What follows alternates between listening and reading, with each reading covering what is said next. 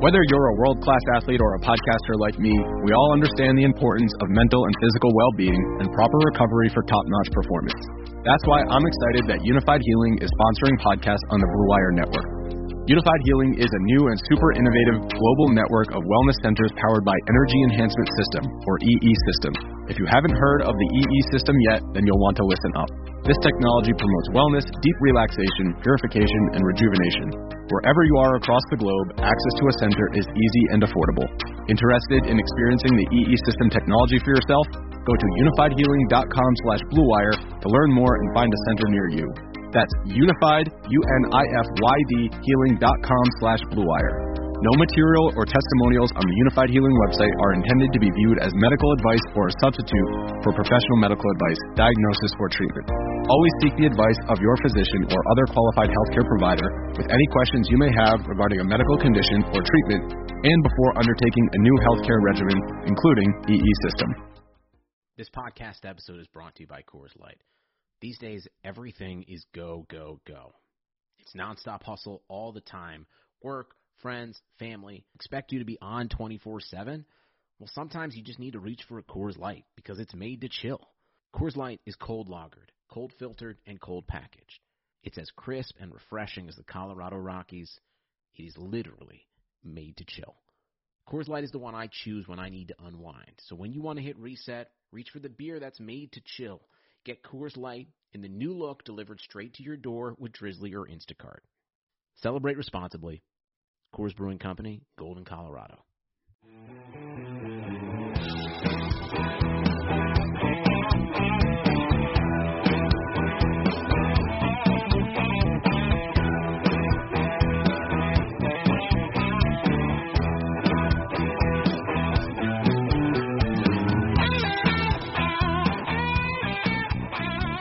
Going, everyone? This is the Go Long podcast at Hamburg Brewing Company in Western New York. I'm Tyler Dunne here with Jim Monos, and we're joined right out of the shoot, Jim, by our friend, your friend, number one in your program, Doug Whaley. Doug, how's everything going down there in Pittsburgh? Salute, fellas. It's been a while. Everything's going great. Mm-hmm. What do you got tonight, Doug? What do you? Is that a local? uh Yeah, I got a little hazy IPA. Uh, subtle dance moves is what they call it from Acclamation Brewery here in Pittsburgh, PA. Uh, nice place that always has great food trucks because they don't serve. So you go get your food truck, get your beer, sit outside when it's warm, once the weather's breaking, have a nice little uh, evening. So you could bring some of those up to us to Hamburg Brewing, and we'll, take back some Hoptimonium and some, some of the other great beers here at Hamburg, and, and we're in business. It sounds like a plan. When the weather definitely breaks up there, I'm coming for sure. Just saying, the next couple weeks we got like 70 degrees here, so you know you Oh, say the okay. word, Doug, and, and we'll we'll throw a, a Go Long podcast party for you and get these Western New. Yorkers to come out. No doubt. Let, let's, uh, you know, I'll, I'll talk to you guys because uh, next weekend I'm going to uh, West Palm playing in a PGA. A couple guys, friends of mine, so playing there for a couple days. But uh, Memorial Day, uh, I'll be, uh, I might be able to make a drive up to Buffalo. I like it. I like it. I like that you're going to West Palm though. A little golf, like your golf game must be, it must be Uh, improving. It is, it is improving. The index is coming down. I said, I ain't got nothing else to do. Are you making any money on golf? I'm making some money. Absolutely. course? Played Yep. yesterday. Yeah, last Yep. two days. Uh, Tuesday paid for my golf. So with the money I made yesterday, paid for all my drinks and my, and my food. So I'm I'm winning some money. It's all that counts. Have you studied Pimlico yet? I haven't. I'm going to do that tonight. All right. What I'm you not got? gonna say anything else about it. No, Okay. no, I'm with you. I'm Okay. me. I'm only asking you because of the Derby, and I'm not gonna tell people what happened. But Doug knows his horses. He had a good Derby weekend. You got to know which horses are roided Doug up. had a apparently. good Derby weekend. Abs- hey, oh no, you no, know, not yeah, Derby. I'm sorry. No, no, no. Masters. Masters. Masters, but I did get the Derby. weekend. I You did, did get have the Derby, winner, but I. Yeah. but I had him with an an exacta with the with somebody else that didn't come in. So You're still but- smiling from the Masters. That was my. oh yeah, absolutely. All right, so we what are we getting into tonight? right? Optimonium. We got some. uh Oh, you know what I did, Doug? Cool golf bet um, I did this week was um, Ryan Palmer, like you could do Ryan Palmer versus like Brooks um, Koepka. Koepka, you know. And the odds Mhm. were it was almost like dead even. Palmer was like plus 105 for the you know who does he beat Koepka in the in the tourney. So I, I was like, you know what? Here's why I read something funny. They said Koepka when he comes off um, some rest the week before a major, which is next week in Kiawah down in Charleston. Um, he basically plays like these tournaments. He's good with not even making the cut. Some of these guys just like to get out there, get some swings in. Yes. So I read Work on their article, like, game. yeah, they hit like these guys that are big timers like Koepka coming. So I was like, you know what? And Palmer, you know, every tournament for Palmer is big. So He's like, you know, grinding. take- so I took, and I saw he, he's off to it. He has a nice little lead on him. So Nice. Yeah, Yeah, I got some friends that have been doing those uh those golf bets and guys never even played golf before but has been studying. He's been racking it up. I think he's up 14 G's just off golf bets to, to the season already. Oh yeah. You guys are making this tempting, man. I, I, I don't think I can get into it. I Don't- can't. Don't No. do it. Don't do I can't do it. Don't, Doug, right? Don't ever gamble. Don't do it. Don't start. Don't start. Only if you started a long time ago and can't break the habit. I won't. I won't. I'm gonna stay strong. Yep. fellas, I don't know if you know this, but it's like it's like day 782 of Rodgers Watch. Um, What's worse, mock drafts or the Aaron Rodgers Oh. and NFL schedule or release NFL breakdowns. And NFL schedule release breakdowns. Uh, yeah, those are just- horse shit. I mean, it's Talk one of those things where air. Yeah, you know the opponents, so it's that dramatic that you got to know when you're playing them and what time. I mean, I, I don't know. I, I struggle with that, but I'd say NFL re- schedule release one, um, mock drafts two, and then Aaron Rodgers three. I'm waiting for Aaron Rodgers grades, to though? say Draft something. grades are in there too. Oh, draft grades Oh. gotta be up there. That's a Draft grades got yeah, yeah, yeah, yeah. The mock draft, I mean, the mock draft and the draft coverage is just so long that it's just and and how many times can you go over the same thing? Kyle Pitts to Atlanta, Kyle Pitts. To, I mean, it's all right. What, what, what are we doing here? I feel I've actually when I was in it, and even now, I feel bad for the people that have to every day come up with stuff. Like McShay having eight mock drafts. I mean, come on, what, what are you doing? 17.0. Yeah, And everybody had Mac Jones number three to San Francisco. Like it just goes to show how made up all this is. And none of them that said, had that said, you know what, I was completely wrong. Sorry about that. I was wrong. No one's bringing up how wrong they were. oh, then it's, oh, how great a job they did was concealing who they really wanted. No, you guys were just flat out guessing and wrong and taking low hanging fruit. Doug, I wanted to ask you. I'm glad you brought that up too because, all right, so it comes out like moments after that pick that the 49ers took Trey Lance. I think it might have been Schefter had a tweet like, "This is how great the 49ers covered it up." Not like nobody outside of Kyle Shanahan and John Lynch even knew they were taking this player, and everybody, not everybody, a lot of people were praising that. My reaction is like, "Wow, that's a great way to build morale within the building." Like, don't tell anybody what you're doing. Like, as a GM and as an assistant, like, I, I would think that's not good for an organization to like for everybody to be kept in the dark through the whole entire process. Yeah, well, nowadays, I think what you do is you keep them in the dark of what you're going to do that last moment, but you give them a general idea. But you got to be careful because there's so many loose lips these days, and and a lot of it's unintended consequences. He may text, someone may text their wife, and their wife texts another person's wife that's they're known from the league. They tells that hus- the husband, and the husband tells somebody, and then it just goes like that. So I think today with uh, the mass hysteria of media and accessibility to everything, you do have to rein it in a lot. So it, it's a different time and different things that you have to consider when you're talking about something, especially at number three, and you gave so much up for it. I personally liked it because it just threw everybody, everybody that was in the know, proved them wrong and threw them for a loop, and uh, hopefully shine light on these people are guessing, but they make a lot of money and have a lot of mouthpiece Right. to guess. they do. Yeah, they make a lot Yeah. of money. Yeah. That's a good point. I guess I hadn't thought of it like that. I just don't take ourselves in the media too seriously. Like I mean, you could almost just throw some some fake shit out there too, and send send everybody running that direction. But Yeah, and I don't think you know you said media. Sh- they don't. You shouldn't take yourself seriously, but I, you know NFL personnel and coaches, they take themselves too seriously. Yeah. I mean, Oh, and I, I honestly, I don't think the 49ers knew who they wanted. you don't think they really knew I up don't. until? I don't. I I, don't think, think- they probably. I think they probably to make that trade. Here's why I'm saying that. Are you telling me that that the new head coach for the Jets, who just left San Fran, was he really telling them exactly that they were taking the BYU quarterback? You know what I mean? No. Now, now I doubt. I see. That's why I agree, Doug. I don't think he would have told San Fran, "Hey guys, we're taking Wilson, so if you want to come up to three, I don't think so. And how do you make that move to three if you don't know who's going to?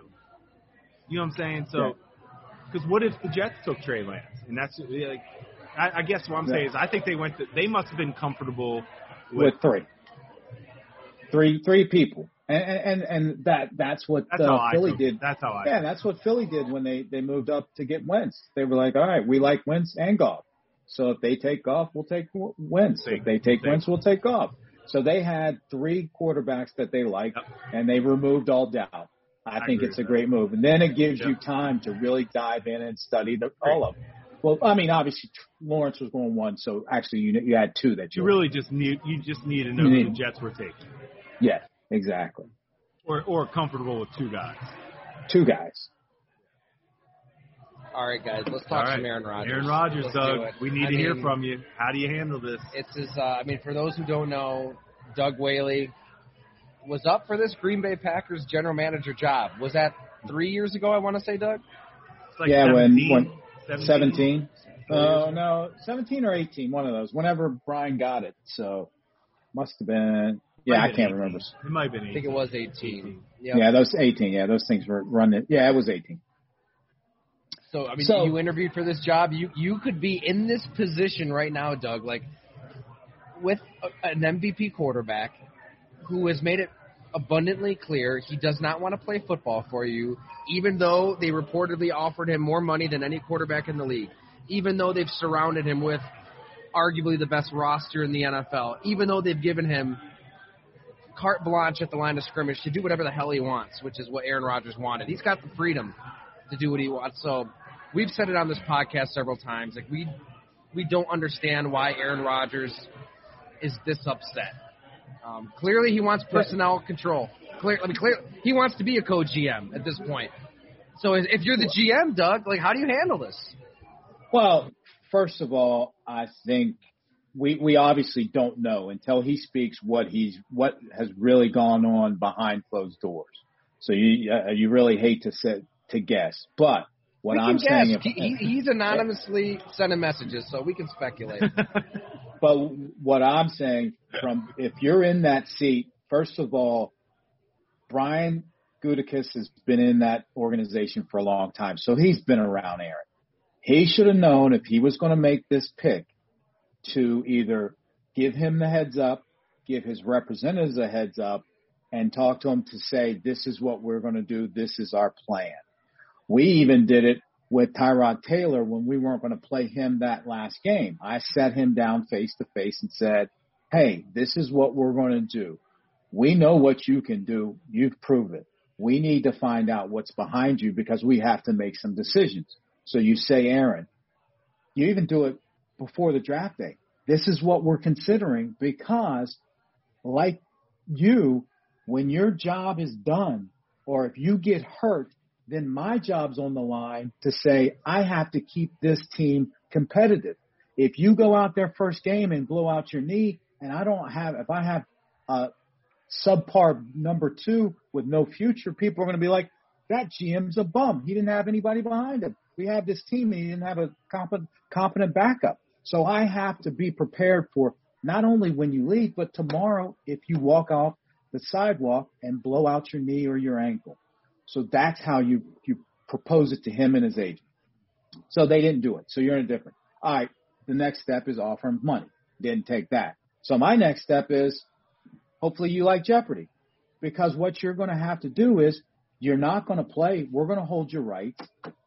You're going to have to give close to 23 million back of the signing bonus, and then you're going to forfeit, I think, 19 of P5, paragraph five, and six point something. So you're talking about close to 40 million dollars you're giving up. You may have a lot in the bank, but swallow your pride. I think a lot of people swallow their pride for 40 some million dollars.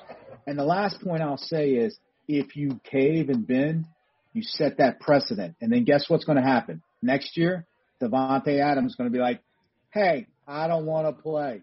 Guess what? You drafted a receiver last year. I'm out.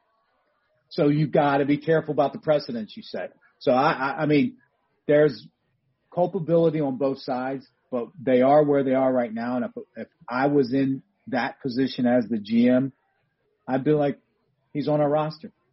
He's signed. That's it. If he wants to retire, great. I'll watch him on Jeopardy. I'll TiVo it. But other than that, he's got to come in and play. And then it, it then it accelerates the plan you had in the first place, and you have Jordan Love play. Now then the pressure gets on you because Jordan Love better be that player you expected him to be. But that's why you made the move because at some point you needed to have a succession plan. It was just accelerated because of Aaron, not because of Father Time but you know this is an all-time grudge holder. This is somebody who cuts people out of his life completely. We've seen it over and over again. I don't think he's bluffing, Doug. I, I don't really think this is a game to Aaron to get more money, to get anything. So, as a general manager, being practical with it, isn't there part of you that thinks, well, geez, all right, I'll take my two first, my two seconds, three starters. I'll I'll just get whatever. Wouldn't you rather get a bounty of assets rather than just letting this guy sit and wait and retire? Or, or from a public relations standpoint, maybe that maybe that is better, I guess, if he just does retire. I, I don't know, but like I feel like if I'm running a team, which I'm I'm not for a reason, like I would want to get all this all these assets for an MVP. I, I would definitely listen, but he goes somewhere and wins two Super Bowls, and Jordan Love is a bum.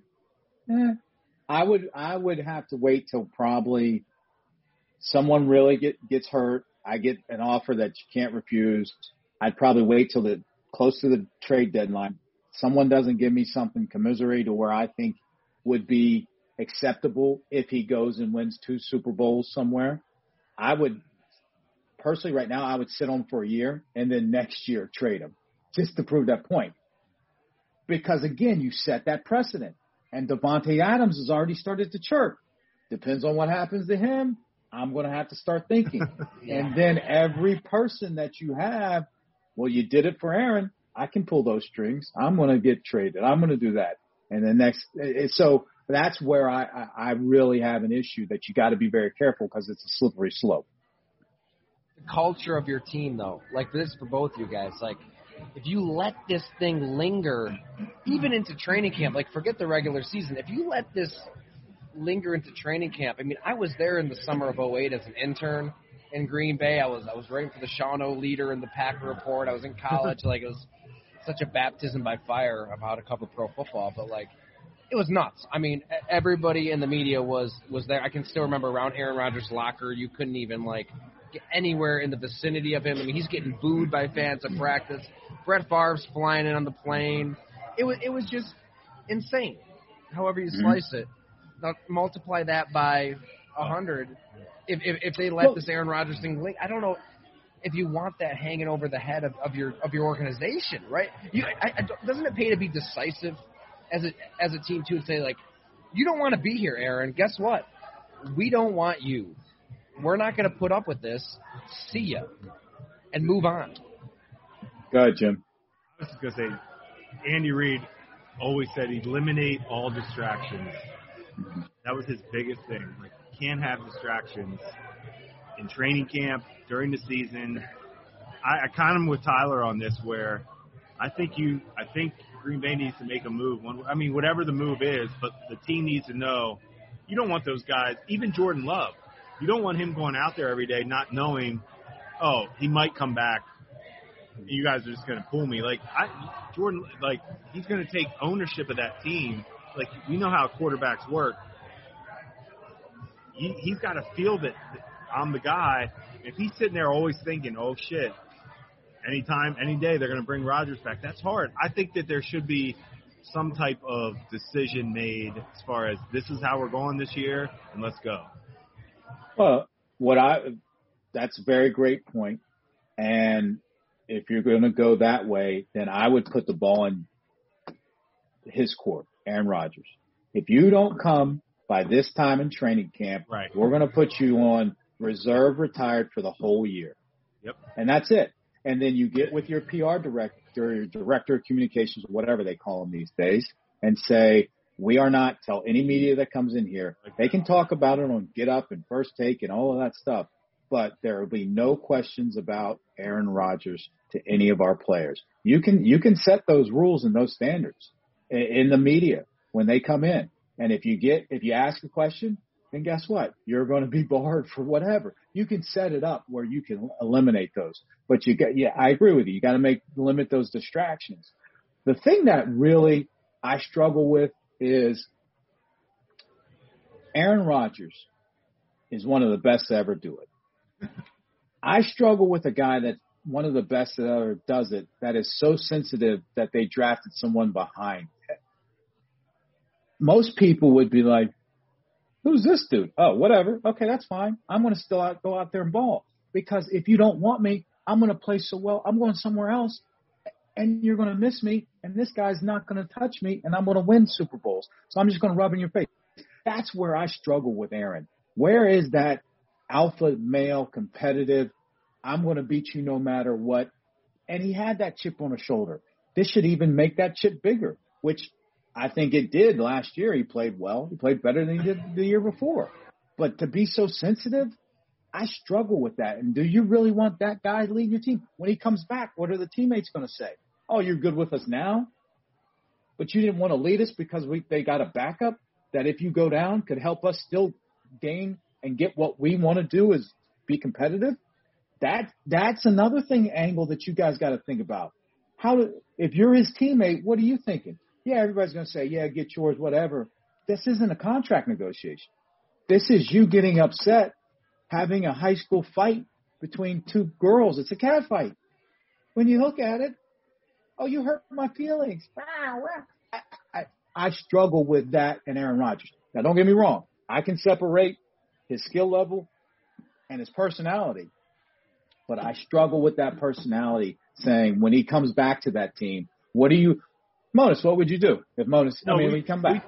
Well, we talked about this kind of last week, and I said the GM's job is to sustain success for the owner. Correct? And I know Correct. Green Bay's ownership's a little tricky, but regardless, that's the GM's job. Green Bay, if anybody, has shown people the roadmap for that with what they did with Aaron. If anybody should understand it's Aaron Anybody Rodgers. should understand. I, it's got to be Aaron. Like it's not like Aaron Rodgers is thirty. Right. He's he wasn't coming off his best year. He is older, and they had a quarterback that they value. How, like to your point, Doug? How does that like? How would he even care? Like, oh, you took this guy from Utah State. Um, I don't care. Where is that? I mean, and if I was and if I was Gutekunst, I'd be like, Aaron, look, it's your job for the next five. I, and I would have told him before the pick. I agree Yes, with that, yes. Doug. I think communication in life is key, as Yes. we know, as we said. Yeah, but you know what, guys? Like you I can mean, tell him like, hey man, we're taking this guy. Well, a he might sabotage the No, draft pick. he wouldn't. He might be so sensitive that, uh, but he. I think we're sitting here talking about this, even if they tell him, aren't we? Even if they tell him that we're drafting a quarterback, least, yeah, we're but- sitting here talking about this all. but- Do you think? I, I don't. I don't know if the communication no, really. that might be him. Where no matter what you did, he was going to feel disrespected. But to your point, I mean, you guys are absolutely right. I mean, Aaron Rodgers basically has attacked the situation with the ferocity that he attacked third and goal against Tampa Bay in the NFC Championship game. When he has an opportunity to, Wanna do it. nobody wants to talk about this play, right? We want to talk Right, about Matt right. LaFleur kicking that field. You could have ran in for a touchdown, or at least got to the one yard Or line at least sell out. and you throw across your body to Davante Adams. It was a soft play and a huge moment, and that's how he's attacking this. He's a he he. That, you put it perfectly, Doug. What are you afraid of? And, and, that's where he is sensitive to the point of wanting to prove a point. He he, as one player for the Packers told me, he wants to expose the Packers for this draft pick. he's that temperamental, that sensitive, that upset about this draft pick that he's going to that extreme right now, anyways. That I'm going to force you to play this guy who isn't ready. It's like you said. I mean, I I wonder what te- some teammates think. I wonder what management thinks. I know what fans think. It's 80-20 pro team in this situation. which is which is crazy. It, it, it, they Well- see they well- see this for what it is. A, a quarterback, it- an it- MVP who's acting afraid and doesn't want to Yeah. compete. Because now, if it would have been any other team, but Green Bay are knowledgeable fans and they are Green Bay Packer fans. They're not Aaron Rodgers fans. This, if he's at, in another city, it's probably flipped. You know what I mean? So the he's doing the fans are doing it right because they're like I said, they're knowledgeable. So, so Doug, I brought up. so what if Aaron Rodgers just you know he's getting older, he has options in life, obviously. With Jeff, what if he did just say, hey, I'm, I think I'm I'm retiring next year. Um, did he give Brian Gutekunst a two-year notice? No. Is he gonna if Brian Gutekunst loses his job? Is he gonna reach out to help him financially? No. So how can you get mad at Brian Gutekunst for making what I think if Jordan, like you said it, if Jordan Love isn't the guy, then that's on them. But how could you get mad for having conviction and trying to sustain success? I, I thought it was a great move by Green Bay. doing his job. He gets his job. paid to do his job. And again, and and think about it. I just think about the locker room. That would be interesting. And I know you got a lot of connections there.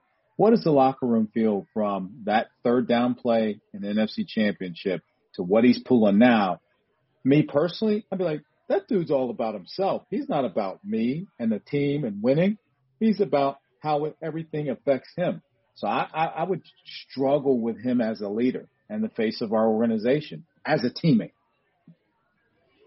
Can ahead. That- no, I mean, I, I I'd love to get some of those players in that honest moment, and it's a, a play in a moment that nobody's really talking about right now. It's it's it's woe is Aaron Rodgers. The Packers aren't doing enough for him. There's a somebody in the local media. I was told this. I didn't hear it myself. l- Literally said that Brian Gutekunst should publicly apologize to Aaron Rodgers. I mean, are you shitting me? That's where we're at right now with this. I mean, what a joke. Publicly, Yeah. He's got a job to do. He wants Aaron Rodgers to be the quarterback. He's under contract for three more years. They want him to be the quarterback. It's not like Brett Favre, where they're telling Brett Favre, stay away, and we'll pay you to stay away. Mark Murphy was trying to pay him off. Stay in retirement. And when Favre wanted, this is Aaron Rodgers under contract for three more years with an incredibly talented roster, with the freedom he desired, and they want him to be the quarterback, and he, and he doesn't want to be there. So it's it's um it's it, uh, you know what? It's not unexpected. No. This is a pattern of behavior. And to your point, Doug, earlier, and I was tempted to disagree with you on like you know, you know, it doesn't really matter what they say to him before the draft. And I think we're sitting here anyways. But if anybody should know how delicately and fragile Aaron Rodgers is mentally wired with this They kind of stuff, it's Brian Gutekunst, it's LaFleur, it's the Packers, it's Yeah. Mark. Yes. They, they should have known all this, so that they're Yeah. not blameless.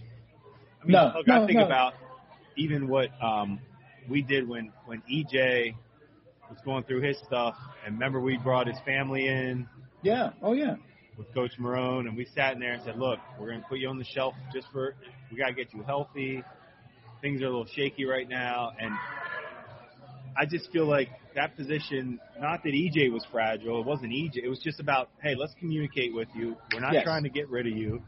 We're just trying to say, look, this is what we're doing. This is why we're doing it. So it shows to everybody involved. You may not agree with what we're doing, but at least you know the plan and you're not guessing. When you sit there and have people, especially a quarterback, sitting there thinking, oh no, what's going on? Then they start going these rabbit holes and then you add the sensitivity of Aaron Rodgers. It's just a dark hole that uh, he obviously can't get out of. What happened with EJ there? That if you can get into it, It was Doug. Was that when um was he coming Was back that- healthy and we kept Orton as the starter?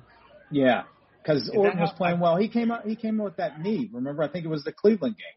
Yeah. And he, He- and people forget he was actually, and I'm, was I'm not saying he, He was actually Right. playing well, and I'm not That was saying his he would have rookie been a year, though. That was before Orton. Then. No, this was Because the knee injury, I believe that Cle- wasn't that his rookie season Cleveland. with the knee. No, that we were going into Cleveland. Didn't he get hurt in Cleveland at the Yeah. Cleveland game? yeah, Yeah. definitely the Cleveland game. Is that when we brought Orton in? No. That was that was I think like I'm losing- Jeff Jeff Tuel Uh, and uh, Oh, that was so Oh, yeah. But I feel like I feel like the EJ Thaddeus. meeting was Thad Lewis. yeah. yeah, Thad Lewis. Yeah. And if that doesn't break a rib in New Orleans, He actually and then how about well. if Tuel doesn't throw that interception at the goal line against Kansas City? You know, I mean, there's there's always these one plays where like that doesn't happen. We, I mean, we're close to making the We make- playoffs that year. if Bryce we make Brown the didn't fumble against Kansas City. City, yeah. Yeah. I mean, But so anyway, wait to Okay. go back on that. I, that's where I'm losing. I can't remember why we had Can't- EJ, but you do remember we had his family. Yeah, I do remember. I can't remember what what happened. Like can't where, but I feel like during the have to timeline. that up. I feel like it had something. But yeah. there was a conversation kind of had. We just let them know the Yeah. plan. Yeah, if you let them know the plan, again, they can't. They can disagree, but at least they can't say At least I was they felt- blindsided. And they felt, yeah, there you go. Yeah, it's such a balance because I mean, one reason I think the Packers front office is so successful from Ron Wolf to Ted Thompson to, to Brian Gutekunst is that they are a little callous, like that they do strip emotion from the equation. Like they they aren't afraid to draft. er, er, You know, let's start start from square one. Ron Wolf isn't afraid to trade the 19th overall pick for a quarterback who had four pass attempts, two interceptions when he has Don Majkowski. And was a drunk Right. He had all these Pill issues. popper. And Bill Popper. and Ted Thompson isn't afraid to draft Aaron Rodgers when he has Brett Favre off of a 4,000 yard, 30 touchdown season. Like, and Brian, and he's so they're not afraid to do these things. But it sounds like you guys are saying you do still need to have emotion enter the equation to an extent. You know, I guess especially when you're dealing with somebody like Aaron Rodgers who's this sensitive. I would say this, Doug. You, I think with EJ, I think we were doing that. He so young, fragile. Mhm. We Let's just include him. I think where if if you're in Green Bay spot with Aaron at this point, I just feel like that's more out of, hey man, you've earned it. You're you're Yes. one of the greatest to ever play. This is Yeah. the deal. We're taking this guy, but we want you here for the next however long you can play. So you Yes. tell us. We just want him ready when you're ready to be done. And no doubt. maybe, but but it might it might not have mattered with Aaron. I, that's what we that's what we're kind of finding out. But you know, I just feel like at that position, when Here's you the thing, though, Jim. yeah, Like they wanted Justin Jefferson with that pick. and not Jordan. I mean, I heard it, and sh- shame Well, on how me. does that I couldn't, go I couldn't confirm it. So, I, I- you know, I I had heard that the Packers, when when Gutekunst moved up in that draft, I mean, they wanted to draft Justin Jefferson at receiver, and the Vikings took him, so they took Jordan Love. Oh, So- I got you. Yeah, I mean, So- now granted, I, Well, I, I That's that's and then spins Ian little. Rappaport reported it too. I mean, I I just But- couldn't but- confirm it, so I didn't I didn't shoot out into the atmosphere, but. But but the it's- only that's thing a I- real thing. The only thing I struggle with that, and you know this, Mona, is you say we're not going to make that tra- trade unless our guy's there. Our guys there. So So, I mean, you don't yeah, you don't trade make that unless, trade before, and your guy's not there. You wait till you're on that clock. Our guy's there. Let's make the trade. So that's where I struggle with that story a little bit. Yeah, and you know it's it, it's one of those tricky things. Like like I I love talking to you guys because you're so honest, and our our listeners know that. Like they mm-hmm. know Jim and Doug. Like you're not going to sit here and No, say no. you know oh we love Patrick Mahomes and you know Sean didn't didn't want him and like, no. No. like you guys were so honest every step of the way with that, and that's why this podcast is such a joy. And you know as a reporter, like we're trained to be skeptical of people like you and like and, and, and not believe what the hell you're telling us. Yeah. I find you guys very believable for everybody out there, but that's a great Yeah. point. Like, who, who knows? Like, who knows how something like that goes down? But if they even were thinking about a quarterback, maybe the days and weeks leading up to it, there's a different way to handle it. I don't. I think we're still sitting Well- here. I still think Aaron Rodgers is upset, and the Packers are in this predicament. But that that's that fine line. So let's say you're Seattle and you got Russell Wilson. All of a sudden he's chirping to the media, I need to be more involved. Well, how much more involved do you get him does that cross that line? And now he starts saying, beating his chest, well, you guys comes in the draft room and like, well, I don't believe that. I don't believe that. So that's, that's that fine line because you have a scouting department and guys that have, that's their livelihood. They would do what they do. And a guy that, granted, he plays quarterback, comes in and says, I don't want this guy, I want that guy, that guy. I mean, that, that's really a, really, like I said, a slippery slope that it's a delicate balance. I think the only thing that can make this story better, Rodgers doesn't show up, and Blake Bortles beats out Jordan Love. Oh, yes. Start we because because he knows the offense that Hackett. Yeah, you guys had some battles with Bortles. Well, we didn't have London. battles. Oh. I told Tyler the story. We went to that Bortles pro day, and we were mm-hmm. kind of like just giving each other that side eye look, like, what is this? Like, it didn't Yes. look like a top. It didn't look like a first round quarterback throwing the football At his around. pro day, it didn't. No, not at all. Remember that? We were like, oh yeah, I don't know about this. It didn't look too Yeah. good. Like, Uh-uh. Not whatsoever. but anyway, I just they, they just came out with that stat that Bortles has as many playoff wins as Rodgers does in the last like I forget. Yeah, they'll both many. take you to the conference championship game. They'll, Yeah. they'll, they'll get you Sure. there. With Tomato, Marrone. tomato. Yeah. what about that stat about Rodgers has as many first round receivers as Brady had, too, as well?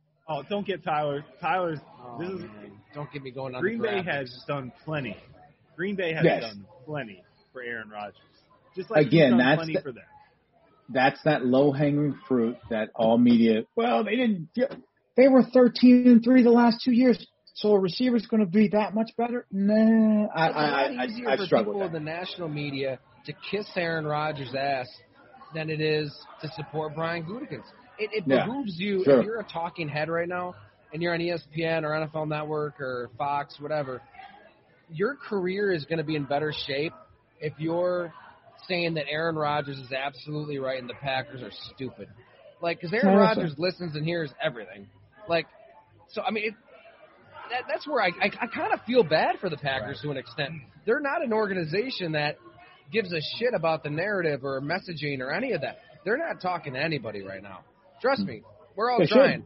They're not. They're not trying, and they don't care. And Aaron Rodgers people, I'm sure, are trying. I mean, you see the surrogates out there: John Kuhn, James Jones, Davante Adams. They're all out the there. He's got- surrogates. I love it. He's got the surrogates. He's got the, uh, I, you know, senior advisors in the media. You know that should be impartial but aren't. You know they're out doing his bidding. No, he's So- like he's like placing. Oh, he's it's a you chess talk, game. You talk. Yeah.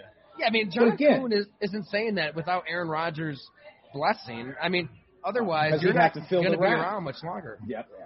But again, if this guy was a true competitor and an alpha dog, he'd have a con- press conference and say, to quell everything, this is the issue I have. Instead of sending his surrogates out. It's just giving exact examples of what he's made of and what he's all about and what you're dealing with. and that makes me more on the Green Bay Packers side. Like, This guy, I mean, he's sensitive to the core. And this is, I mean, we could go all day, but and this is somebody who routinely rips the concept of anonymous sourcing. Trust me, I Mhm. know. He did it to our story two years ago. I mean, he, Yeah. He, there's a value to people speaking freely without their name attached to it.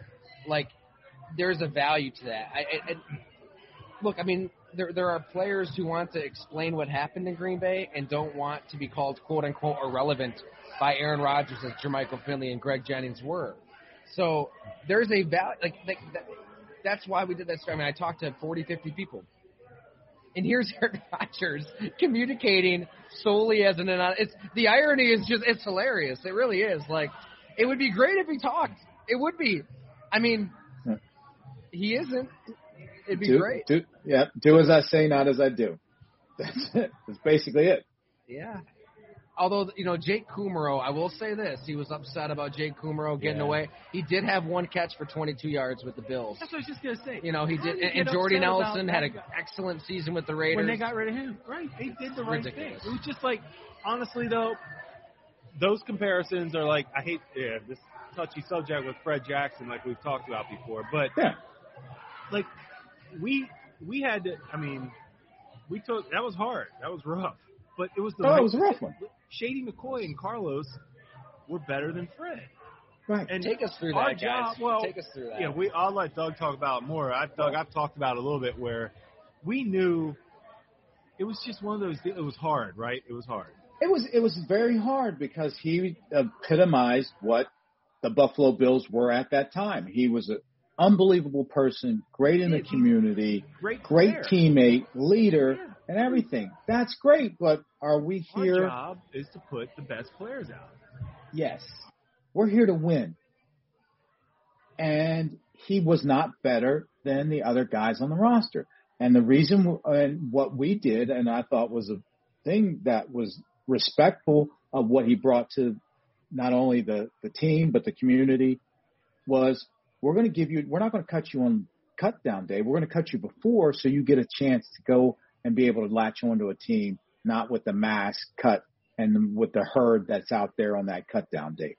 So I, I, we thought, I personally thought we were doing them a favor.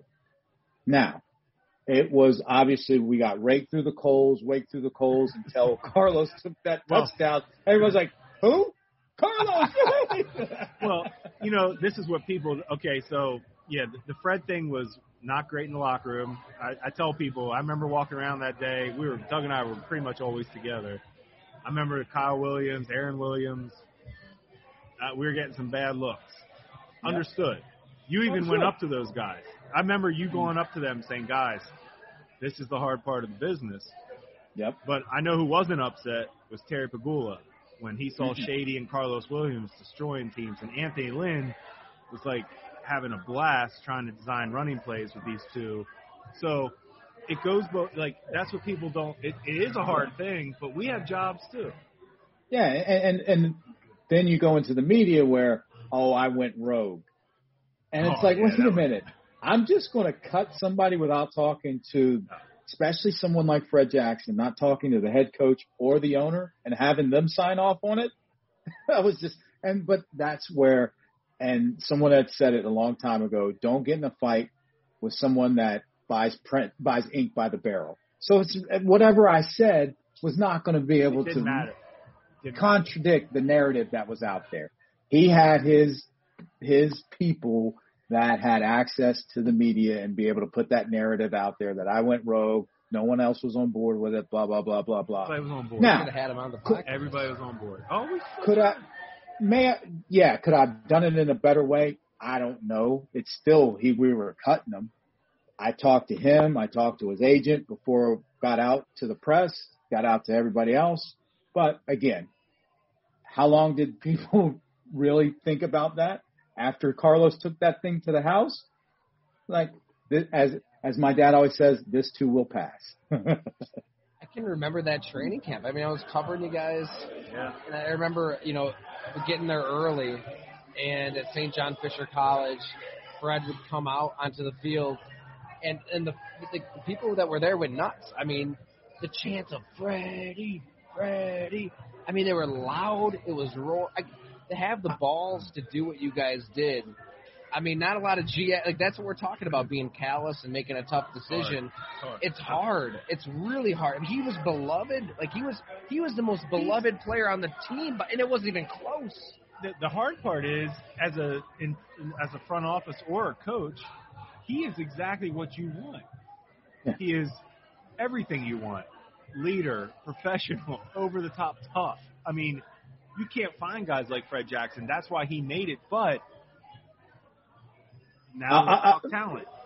Yes, and that, that that's the whole thing, and I'll say it. And, and the the thing I said to Coach, to Terry, I said, "This is going to be hard because, like you said, he's the epitome of what you want in a player. But we have to get Buffalo to stop celebrating mediocrity. He's a mediocre player. Nothing against him personally, but business wise, he's a mediocre player, running back that can't get us to where we want to go. You know who can? Shady and Carlos Williams. They are talented players. Now, they're not the same people off the field as Fred Jackson, but we're talking about winning, and those guys will have a better chance of taking us to where we need to go. And we want to show the public and the fans of Buffalo that you know what you love Fred and he you should love him for a lot of reasons, but for his play on the field, you need to be exposed to people that are a lot more talented. So we did them a favor, in our opinion, to show them. Got like ten minutes. No, Carlos Williams, I mean, could have been an all I- perennial all pro. So here's I what mean, we- the talent that he had. Oh, don't was- get us started. Right, that was just. uh, just I- I, mean, the, the thing that they always say though, there's there's more Carlos Williams walking around the street than there are Shady McCoys, because there's a bunch of talented people that just don't care, and it's always someone else's fault, and they always got an excuse. Remember, he gained weight because his girlfriend was pregnant. Like, wait, what, what? you're getting paid, so I will say was I a put lot on a good ten pounds. Gina's been pregnant. You so. weren't an NFL running back. you weren't. yeah, you. So if you were to, getting to paid to stay in understand, shape, you yeah, still stay. But if you were getting It was a paid, different site that OTA when Carlos showed up. you were like, hold on. you know, to his credit, like he was pretty honest with us. He was like, Yeah. I Well, he couldn't hide all- it. You can't yeah, hide he it. was. I ate But the all thing- off season. But but it just shows you you're having a kid. You need to support the kid. Your job as a football player, stay in shape so you can give that kid a chance in life and support the kid. No, I'm just gonna sit and eat bonbons with my my pregnant girlfriend. Ah, All right, can I propose an idea? And- Yeah. and- yeah. Can I, so, for those who don't know, Carlos had a few choice words Oh yeah. about our our- about our man Doug here. I believe. All right, if you're listening and you're under the age of 18, earmuffs. I believe he told you to eat a dick to my to my friend Matt Fairburn. Correct? For those words. I didn't hear that. I heard uh, he said I could drink uh rubbing alcohol or something. Paint, or paint, Paint thinner, thinner. paint or- thinner, or I think it like was that. both. I think it might have been Oh, both. okay. We got we got to get Matt on. Yeah. He, he interviewed. Yeah, he's got to. Yeah, he's got to tell me. So, which is which is weird because he only was there as long as he was because I was fighting for him. He was the only. Per- he was the hardest cut Anthony I had, Lynn. and I fuck. Anthony Lynn basically was like, he's not going to do it. And we're like, can we just try? Just try, just try. I remember we were in St. John Fisher in one of those rooms, and we had the offensive staff, Terry Pegula, Rex, all of us in there, and they were like, "It's time to cut bait," and I was just like, I was like. I know it is, but I, it's you know it's time to break up with that girlfriend, but you just you, just want to hang on because you know she's the hottest girl you've had to date. You're just like, oh come on, but she's hot. Come on, I'm not gonna get one that hot again. So I was hanging on, but oh. I had to let it go. So for him to say that, that that was hey, whatever. That's how he feels. Here's what I'm going to That say. is- I want to play peacemaker here. okay. I want to bring. I, let's. Let's play Pete. I have a pretty good relationship with Carlos Williams. I oh, we, we talked a lot that season, and we've kept in touch here and there via Twitter. I don't know what that good means. story on Vince. You did a good story Right. on Vince. Oh yeah, his brother. I know Vince. Yeah. Well, he Yep. came on the happy hour. Great dude. Let's get. Car- I think he Carlos tweeted that he's going to come back to Buffalo. Maybe we bring him to Hamburg Let's do it. and and Doug. I mean, we can do it on Zoom. Hell, if Right. you want to drive up to see Carlos, let's just all I'll sit up to see around. I'll, I'll Drink be, some I'll beers. represent. I'll, But- I'll, I'll be the And But that's we'll- what I and we'll figure this out. Why is he so upset with me?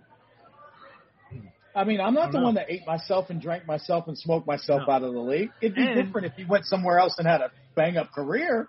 I, I, I don't know. So I was just gonna say, how was like? I know we, you know, we take our hits. How was Fred Jackson's career after we cut him? How was Exactly. Carlos Williams after he did what he like?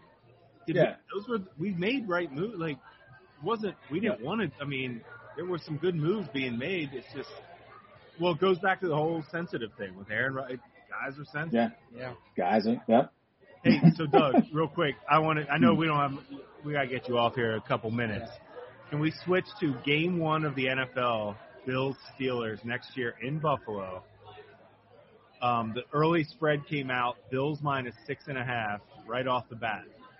Taking the Bills. I'm. I I already did. This is. Oh, I'm so glad you just said that. I I went right away and put it in. I. I'm not buying. I'm not buying this running back from Alabama is going to save the Steelers' life. More. Think about this though. For me, Not that he can't play because he's good. yeah, yeah.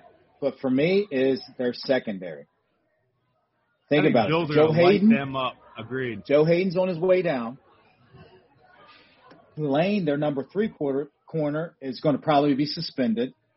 And then they got Sutton, that's been a number two, a nickel that's never been never never been a number two. And then guess what? If one of them gets hurt or they go four wides, where are you going? What are you doing? So then you forget add to about, the fact, Don't forget about that statue they got playing quarterback. yes, That McDermott a- that will that will not scare McDermott. No, not so whatsoever. So the the only thing they can do is, like you said, try to run the ball and use and and keep that ball away. But I'm not ha- I'm not scared of that uh, offensive line either, not whatsoever. And then Nope. The depth they have any, and this is long term about Buffalo. I mean about Pittsburgh. Their depth is so thin. They have any injuries in the secondary, outside linebacker, or offensive line, they're done. They are done. Wow.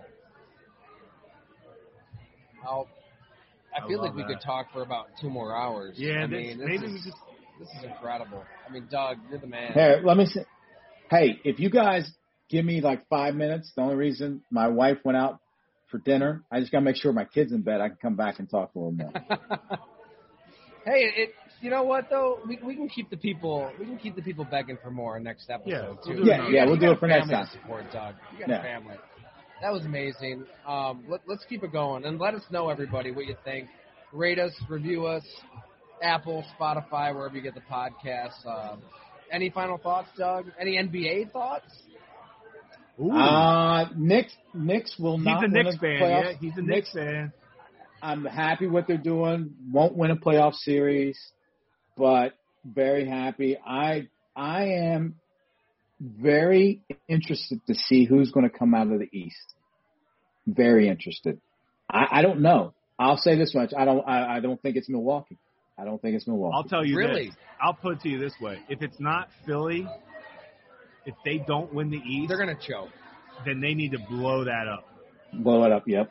in my Mhm. opinion, because there's no reason Philly shouldn't win the East. With the Embiid is Embiid's ridiculous.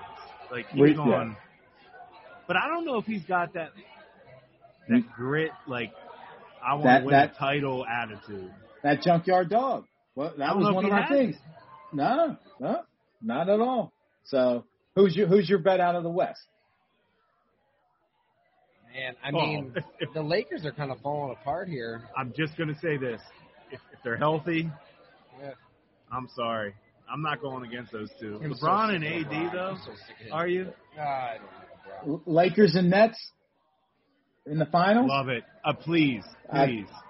That's what Adam Silver's hoping for. Give a little, the give me a Brooklyn little Nets- Hornets Nuggets. Next year. Next Next year. You know what the Brooklyn Nets are like to me? You know how like there'd be those summer leagues growing up, and you would get five guys. Mm-hmm. Like you never really played together, but man, Yeah. well, we, if we just are, we can win it. They Yep. haven't even played together, but how that Seven how games, I lose? think. Yeah, how are they? How are they going to lose? I'm betting on. I'm trying to go with people that have been together and done it. That Brooklyn team, though, man, if those three Yeah, are man. right, woo, hey, talent, talent, talent wins Talent, all the time, talent, and, and especially in a sport like that, when sometimes one talented player can propel a team. You get three of them. That's tough. in those that are sport. three unguardable guys. Three Yes. unguardable. And to bring it full circle, like I think in Aaron Rodgers' mind, he's thinking he can do that. He can like He can- he's yeah. looking at Tom Brady in Tampa Bay and thinking, if I go somewhere, I can recruit guys. I, but it's a different game. It's a different league. It, he, I mean, Tampa, Now- Tampa Bay had an amazing defense. You know what I It's would tell Aaron same. Rodgers if I was Gutekunst? Hey, uh, Aaron, um, Mr. Goat threw three picks in the second half, and we still lost. Right. Exactly. Who the hell throws three picks and a half Yeah. and lo- like wins That- a game? That's on. Yeah, and that's on you. Come on, 'cause But- you didn't capitalize on the turnover. Tyler, if he ends up doing this, I will come on this program and say, I tip my hat. That was the most gangster OG move I've seen a pro athlete do in a almost ever. If he forces him way out of Green Bay, gets Davante Adams somewhere with wherever he goes and goes to a team like wins the Denver and then wins a Super Bowl, I'll be like, you know what? Jokes on me. I was wrong because that would be gangster. To me, And if he's like that every- smart, that's him. You know what though? It's like I, I feel like every that's the only scenario here. Like I, I- don't know. Like I feel like Green Bay can't let this It's to- toxicity linger into the season. Like they they can't let this problem. Aaron Right. Rodgers is being the problem. They can't let it linger and linger and linger. Like at some point, if you're an organization, if you're a business, you say, "Damn it, enough is enough." Like, see ya. Mhm. There's the door. We'll take our picks and our players. I don't care how good you are. We can't let this virus No. spread through the organization. Yeah. But I mean, if, and if this was his grand scheme plan, hey, I'm tired of Green Bay, and like I said, Davante may already talk, put it in his ear. Davante's like, ah, I got to really reassess what's going on, depending on his decision. And then he gets someone else, and they start doing NBA type stuff. And in my opinion, I would hate it as a GM, but if you really think about it, that's how it should be. People go see players. They don't see teams now, especially now. It's not jerseys, it's the name on the back of the jersey. They follow players. And if players know they have control, because without Aaron Rodgers, without a Tom Brady, what is the NFL? It's a CFL. So now they're getting, as they say, that word, which I hate to say, woke, and that they have power and can control stuff. Hats off to them. Good for them. You know, Go to the and if he pulls that off, See how that works out. really? Like, go. yeah. Try. But no, there's there'll be an NFL team that says, "Heck yeah, come on, we'll give we'll give him five first rounders because because Yeah, he'll play for five six more years. Who cares? You know. So, all right, fellas. My dark, my appreciate it. dark horse, my dark horse team is Vegas. oh my God, Jon Gruden with Aaron Rodgers. Carr, I was Carr, Carr, Rodgers, some first rounders, and I'd Oh, to get them. I thought you. Yeah, yeah, yeah. But see, for me, if I'm if I'm Aaron Rodgers, I don't know if I'd want to go to Vegas. That I old school. not because of No. Vegas, because of Gruden. Gruden. I've exactly. talked about it on there. That guy's a, Yes. he's a joke. The games passed him by. Look at his record ever since he won the Super Bowl. It's awful. Go do your Hooters commercials and go go crazy on Monday Night Football. And that right there shows you the power of media over the game right now. He's a media personality that won a Super Bowl but has done nothing ever since then, became a media personality, and comes back as the highest paid coach in the NFL. And and, and brings on Mike Mayock, Yes. who Another media back, personality. but a media personality who never ran Right. a draft. He never set a board. Like And look at look at their look at their drafts and their signings. They're atrocious. we, uh, we've talked about Terrible. it. Trust me, we've talked. terrible. I mean, and, and I'm gonna have a story this week for those who want to check it out, and uh, it's about a player that they gave up on. So it's as much about that player as it is about Jon Gruden and Mike Mayock being pretty terrible at their jobs. And it opened my- eyes up. I mean, I had seen it over and over again. I'm on the outside. I can't imagine being on the inside where, I mean, they're just pissing in the wind. There are a couple of media guys just shooting from the hip. They don't know what they're doing. They don't. They really don't. I mean, it's it's a joke, but I guess they have a 10 year contract. And hey, Mike Mack was on NFL Network, and he he was, he sounded decisive with Every time. with his mock draft. So give him a job as general manager. Yeah. Well, that's what I mean. That ultimately goes back to the owner. I mean, if you look at the owner's haircut, you understand what's going on. Just bick it, baby. Just just shave that You gotta top. do it. Just you gotta do it. Yes. Yeah, absolutely. Just go. Go for it. Just take it off. You know? Ah, we're not afraid. We're not afraid. we, Uh, better, we, we better cut ourselves off at this. yes, yes. Yeah, absolutely. Dog, that was awesome. Thanks, All right, man. thanks so much for Take everything. care, fellas. great. And then I'll talk to you about Memorial Day. I'll let you know. Just let us know, Cheers. man. We'll do it. See ya. Absolutely. Cheers. Thanks for listening, everybody. That was the Go Long podcast. Uh, rate us, review us, let us know how we're doing. We appreciate you spreading the good word. We'll catch you next episode.